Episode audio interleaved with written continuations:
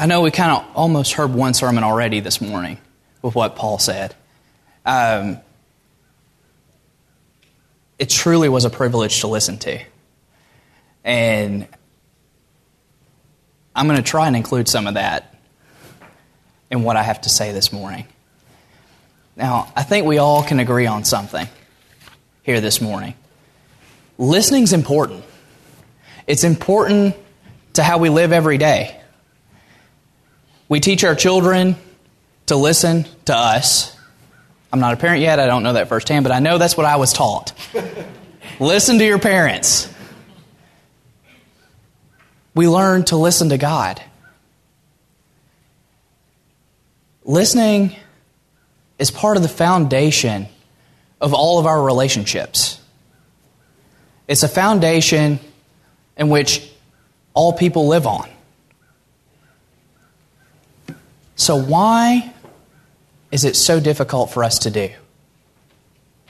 We live in a world full of sound from music, the sound of car engines, people slamming on their brakes and squealing tires, the sound of children arguing or dogs barking. And those were just some of the sounds I heard this morning. That our world's full of sound. So, it goes without saying, listening was a part of Christ's character and a large part of his ministry.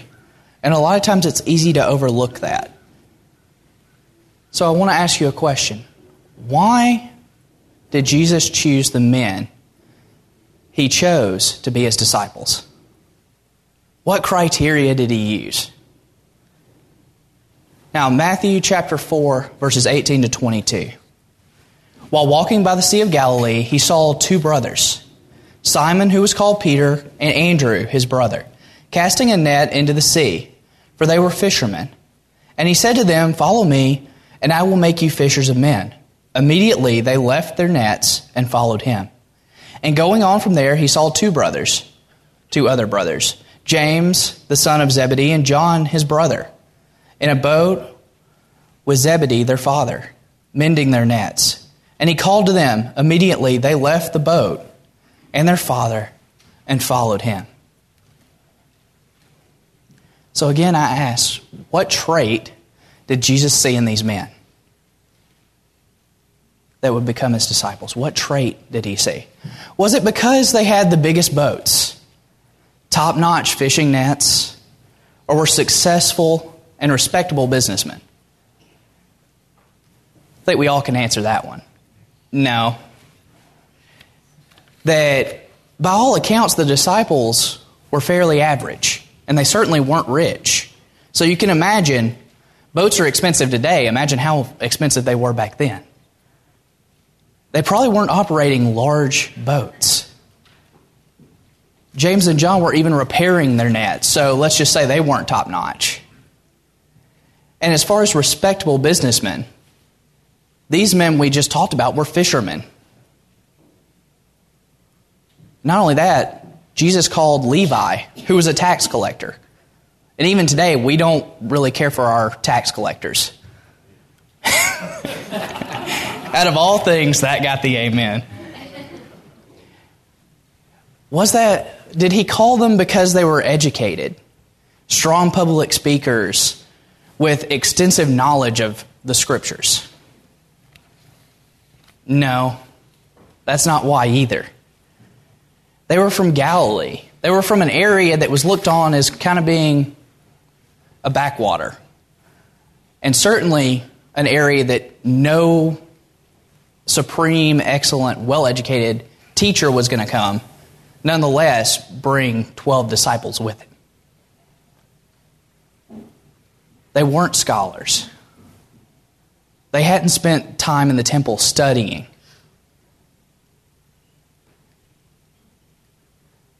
So, was it because they listened and responded? The simple answer is that's the one thing that happened in the story. That yes, they listened and responded. His disciples all responded when he told them to come and follow me. When Jesus asked them to come and follow him, they all had ears to hear. And they had hearts that we're ready to receive. That putting on that new heart, a different life, a different conviction than just being a fisherman or just being a tax collector or just being average. God saw them as something special, and so did Christ. That Christ knew they were special because they had ears to hear. Christ's disciples were ready to hear that message. Not just hear it, but listen. Listen and respond. It impacted their lives. They didn't stay the same. So I have to ask since this trait of listening is so important to being a disciple of Christ, why are we so bad at it? I don't mean that as condemning or accusatory. That's just a fact. We are pretty bad listeners most of the time. A lot of times, it's because we're tired. We're not prepared to listen. If you don't believe me, go listen to my sermon from two weeks ago about rest, that it's important to have rest. A lot of times, also, it's because we can be selective in what we hear, what we listen to. Which every wife in here would say her husband has selective hearing. He can choose when he listens to you, or he will choose not to. We also struggle when we're hurried, when we're busy, overburdened, distracted. Those things get in the way of our ability to be good listeners. So, I want to tell you a story that goes along with this. When I was a freshman in college, I went to a youth ministry convention with some of my classmates, my professor, and one of the nights we were there, we went out to dinner. A, this was a wonderful dinner because our professor paid for it. And two, it was just good country food. And this was in Atlanta that we had just a good night. And it wasn't just us, some of his friends and acquaintances, two or three, were with us. One of those was a guy, he went by the name Ron. That's not really his name because he's Native American. But Ron, he worked with churches and worked with youth specifically, in and outside of the traditional church setting. I just lost a button. That um, he worked with kids on and off the reservation. And we're walking down the road. Well, not the road, the sidewalk. And we're headed back to the convention center. And Ron stops walking. And a couple of my classmates ran into him. And he says, Can you hear that? And of course, a few of us that are close enough to hear him walking nearby, what do you mean hear what? There's traffic, there's people talking, you can hear footsteps constantly, which we're stopping some of. And he says, Wait a minute. He stops, he listens, he walks back just a little bit to a little planter that's in the street, a little plot of grass that's in the sidewalk with a tree. He looks around and then he picks something up. He opens up his hand partially and it's a cricket. To which we all ask the obvious question How did you hear that? He said, Because I knew what to listen for. If we aren't listening, if we aren't searching out to hear the right kinds of things, we're going to hear a whole bunch of stuff and never actually listen.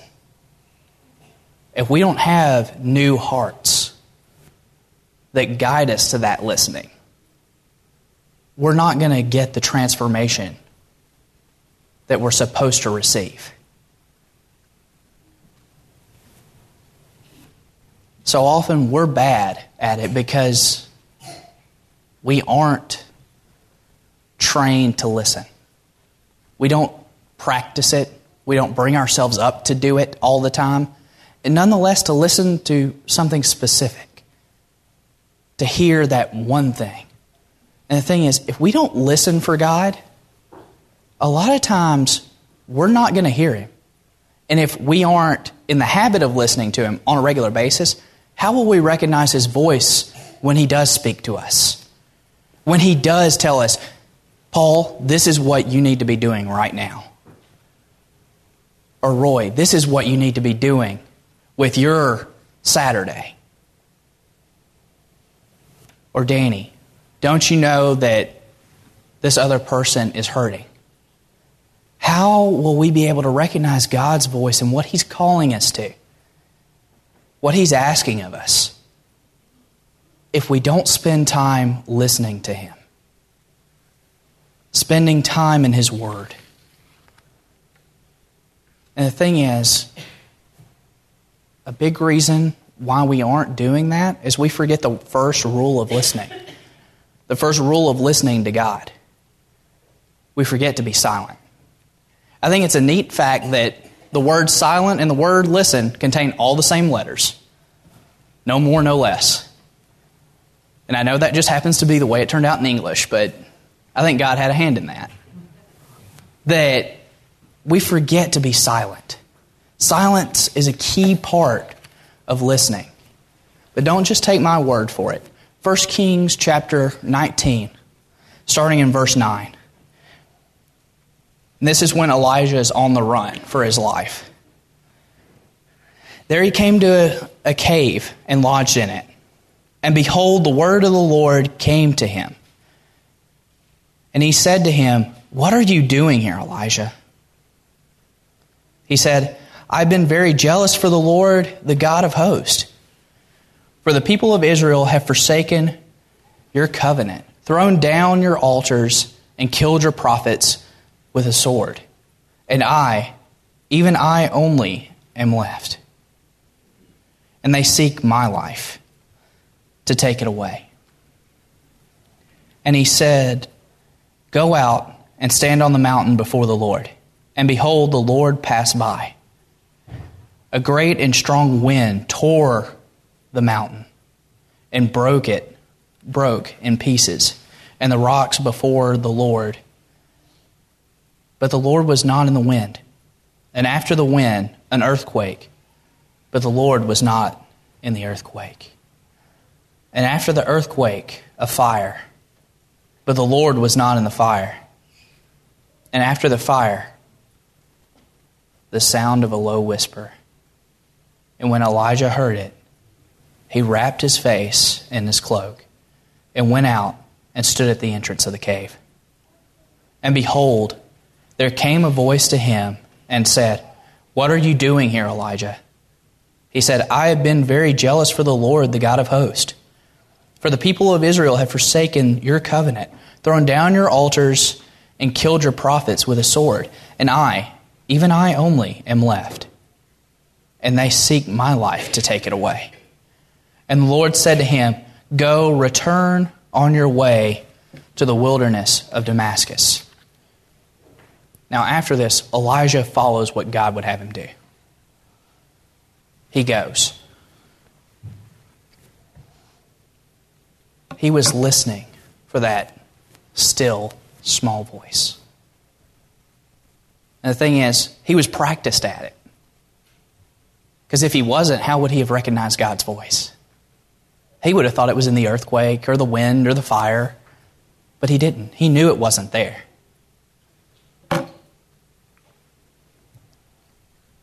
Are you listening for that still small voice this morning? Are you listening for God and have ears only for Him and for what He would have you do?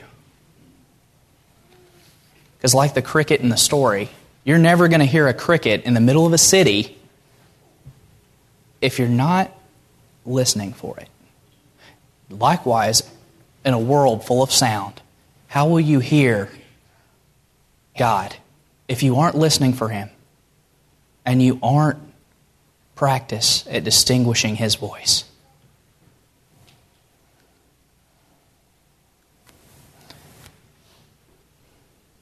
Because the truth is, not only is listening important to us as individuals, to our relationship with God, it's important to our relationship with each other. It's crucial. So many times when someone else is speaking, and I've been just as guilty as anybody else, when they're speaking, I'm thinking about what I think they're saying, but I'm more importantly thinking about how am I going to tell them, or what am I going to tell them in response? How am I going to respond to them? That so many times our brains are just turning, the gears in our head are going. We've already got our response before the person is halfway done with the thought that they're expressing. How can we respond to each other in that way? Let me tell you, we're not because we're not listening to each other. We're assuming what the person's going to say. We are anticipating the conversation and we're responding to ourselves more than we are ever responding to them. That if we want to foster the kind of community we need, the kind of community God has called us to in church, this is a fundamental part of it. Listening. Listening for Him, listening to Him, listening to each other. Now, I gave Proverbs 19 20 as the scripture reading. Listen to advice and accept instruction, that you may gain wisdom in the future. I'd say the advice we should be accepting is the advice to listen. If we're to gain wisdom, if we're to gain understanding of ourselves, of God, of each other, we have to be listening now so that we show that growth in the future. Because I wonder how different we would be if we were listening for that new heartbeat Paul was talking about. That new heart we have in Christ that taps out a rhythm of service, mercy, forgiveness, faithfulness, and love. How different would that be if we listened to that in our own chest? Because if we're aware of what that sounds like, then we know when something's wrong. We know when something isn't working right with that new heart. We know what we need to fix and where we need to go. And also, I wonder how different it would be if we listened to that heartbeat in each other. We've talked about becoming accountable recently in a Wednesday night class. How much healthier would our churches be, and how much easier would it be to be accountable if we simply listen to that new heartbeat in someone else.